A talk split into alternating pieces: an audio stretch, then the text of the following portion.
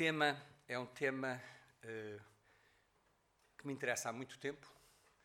Eu lembro que foi precisamente há 26 anos atrás que, um, no Instituto de Ciências Biomédicas Abel Salazar e no Hospital Santo António, eu mostrei dois filmes, dois documentários uh, sobre a morte assistida, um documentário holandês e um canadiano, e em que tive a ajuda do professor Nuno Grande para poder debater uh, estes documentários muito pesados que foram uh, que nós mostramos e que um, e curiosamente uh, atraíram muito poucos professores, muito poucos médicos, muito poucos enfermeiros, só alguns número maior de alunos, os tais alunos de medicina a quem eu tentava explicar um pouco a teoria da relatividade no processo. Eu tinha chegado muito recentemente da área da Baía de São Francisco, onde tinha vivido muitos anos, e como sabem, o drama do HIV foi um drama muito, muito pesado naquela área.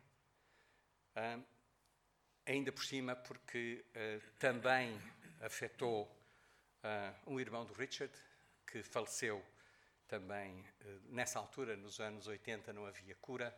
E, portanto, eu acompanhei de perto e de longe uh, pessoas próximas e pessoas uh, não tão próximas neste processo. O que eu resolvi fazer, porque eu queria deixar muito claro aquilo que eu queria transmitir, é escrever um texto. Eu, em geral, não escrevo, nem leio, falo, mas aqui queria ser muito preciso. Não é muito longo, eu hum, tentei uh, fazer com que isto não demorasse mais 10 minutos, eh, mas queria ser muito preciso naquilo que eu queria comunicar. E vou começar com uma frase uh, do Benjamin Franklin, um, que viveu quase toda a sua vida em Filadélfia, isto também é homenagem à Mariana, que esteve em Filadélfia, mas não viu as coisas mais importantes de Filadélfia. E portanto, talvez na próxima visita possa ir ver. Dizia Benjamin Franklin: Neste mundo nada é garantido, exceto a morte e os impostos. Dizia ele em inglês: In this world, nothing can be said to be certain except death and taxes. Todos morremos. Há pouco mais de um século, o nosso tempo médio de vida andava pelos 40 anos. Hoje, em muitos países, incluindo Portugal, mais do que duplicamos esse valor e há quem pense que possamos alcançar os 100 anos nas próximas décadas. Esta evolução tem claramente, aliás, como já foi dito, a ver com os avanços científicos, te tecnológicos e sociais das nossas sociedades. Lá vai o tempo em que uma pneumonia era quase sempre mortal, ou em que os, os que estavam próximos do fim eram simplesmente abandonados à sua sorte. Para os biólogos que estudam a evolução, depois de nos reproduzirmos e de garantirmos que os nossos descendentes sobrevivem sem a nossa ajuda, deixamos de ser úteis para a espécie. Mas as comunidades humanas aprenderam, felizmente, a valorizar mais do que a simples reprodução. Hoje, reconhecemos que as sociedades são tanto mais ricas e fecundas quanto mais forem capazes de construir ambientes promotores de capacidades como o amor, a curiosidade, a imaginação, a compaixão, a partilha e a inovação para os seus cidadãos. Capacidades essas que foram conquistadas ao longo de séculos em lutas árduas e sangrentas, em que centenas de milhões de pessoas morreram, lutas pela liberdade, pela nossa liberdade e pela nossa autonomia não só política, mas também religiosa, social e pessoal. Liberdade e autonomia essas que continuam frágeis hoje em dia, porque nem sempre essa valorização do outro é valorizada e retribuída. Chegamos a uma situação em que a evolução do conhecimento nas ciências naturais, sociais e humanas não se limitou a dar-nos mais anos de vida deu-nos também, frequentemente, a capacidade de os usufruir física, emocional e intelectualmente. infelizmente, nem sempre estes anos adicionais de vida são acompanhados da qualidade desejada.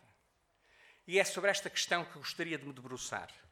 O que acontece quando alguém tem a consciência clara de que a perda de autoestima e dignidade, assim como o sofrimento físico e psicológico que o esperam, se irão acentuar nas semanas, meses, anos de vida que possa vir ainda a usufruir. Todos, todos nós nesta sala conhecemos histórias dramáticas sobre situações ou que acompanhamos pessoalmente, como eu mencionei no início, ou que tivemos conhecimento e de que tivemos conhecimento detalhado. E todos nós usamos essas histórias para justificarmos a nossa posição neste contexto. Se para uns a resposta são os cuidados paliativos, para outros o desejo é o de pôr fim rapidamente a esse sofrimento. Estou perfeitamente consciente que neste contexto o diálogo entre aqueles que consideram a vida humana como uma dádiva e os que, pelo contrário, olham para a vida humana como um processo de construção e consolidação individual, este diálogo é difícil, se não quase impossível. No debate, focamos a nossa atenção sobre o que fortalece a nossa posição ou a nossa convicção e ignoramos o resto. Uns debruçam-se sobre o conceito de obstinação terapêutica, enquanto que outros sobre a noção de prepotência da autonomia. E já ouvimos isso milhentas vezes nos nossos debates.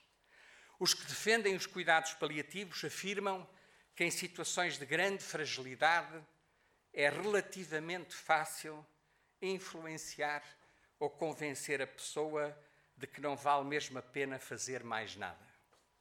Curiosamente, este argumento é verdadeiro também para quem deseja convencer a pessoa exatamente do contrário. Portanto, funciona nas duas direções.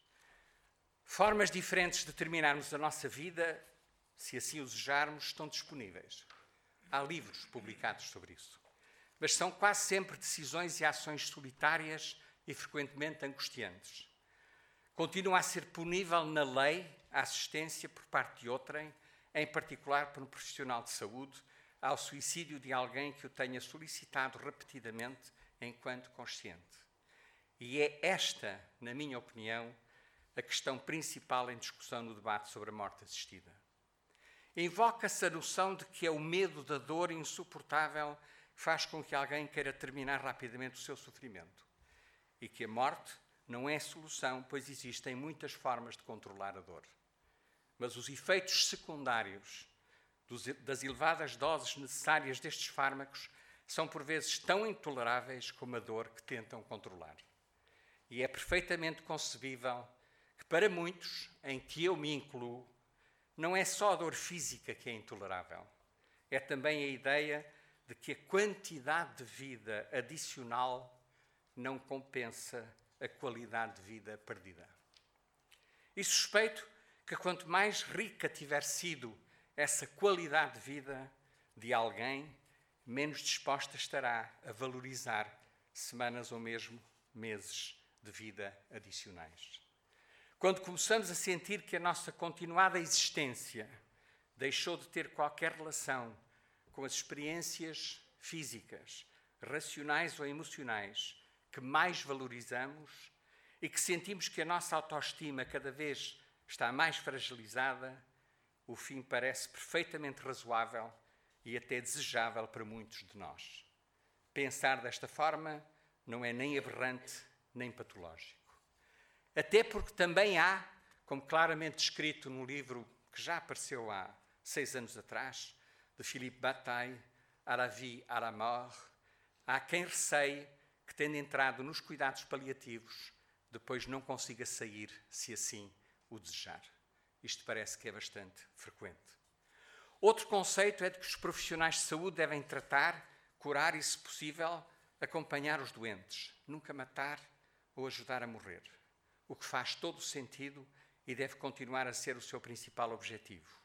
Mas só quem está muito mal informado, e agradeço aos meus anteriores oradores, só quem está muito mal informado ou se recusa a ver a realidade é que não tem conhecimento de inúmeros casos de ajuda por profissionais de saúde a doentes perto do fim que querem acelerar a sua morte. Tudo feito às escondidas, à margem da lei, com enormes riscos de denúncia e com consequências profissionais gravíssimas. Não seria muito mais honesto evitar ao máximo ou mesmo acabar com esta situação? Ainda outro argumento, o chamado slippery slope, é do que os países onde se dará assistência médica aos que querem morrer passarão a ser centros mundiais de morte assistida. Nenhuma das poucas experiências que existem neste domínio, tanto nos Estados Unidos como na Europa, comprova esta afirmação. E todas elas mostram que onde é legal, o processo é longo, complexo e exigente. Muito diferente do que se passa onde é criminalizado e por isso mesmo praticado às escondidas e sem qualquer controle. No passado recente, em Portugal, esse mesmo argumento, o do slippery slope, lembram-se, foi usado e abusado no debate da estratégia para a toxicodependência e para a interrupção voluntária da gravidez, em que eu me envolvi muito. Não só as previsões não se concretizaram, como toda a evidência recente mostra exatamente o contrário. Uma das soluções sugeridas e que tem ganho alguma aceitação é de não fazer nada para tentar alugar o tempo de vida que resta quando a equipa médica decide que o paciente está em fase terminal. Esta solução, em que se mantém o paciente com ou por vezes até sem hidratação mínima necessária e que pode durar dias ou semanas, é vista por muitos, onde eu me incluo, como cruel e insensível. Por todas estas razões e tantas outras que são subejamente conhecidas, acho que a morte assistida deve ser legalizada e regulamentada e que o processo seja o mais exigente e rigoroso possível para evitar ao máximo aquilo que hoje acontece muitas vezes sem qualquer supervisão. Para mim, a qualidade e dignidade da minha vida e da minha autonomia é muito mais importante do que a quantidade de vida, e suspeito que isso é verdade para muitos cidadãos. O dilema está em decidir quem deve ou pode dar a ajuda solicitada. Gostava de terminar com uma observação que considero, no mínimo, irónica.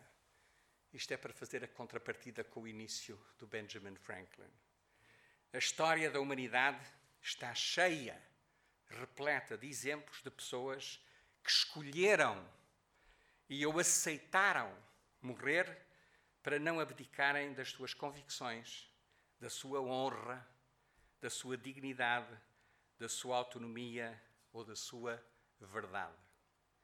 Estas pessoas são normalmente admiradas e até por vezes vistas como mártires.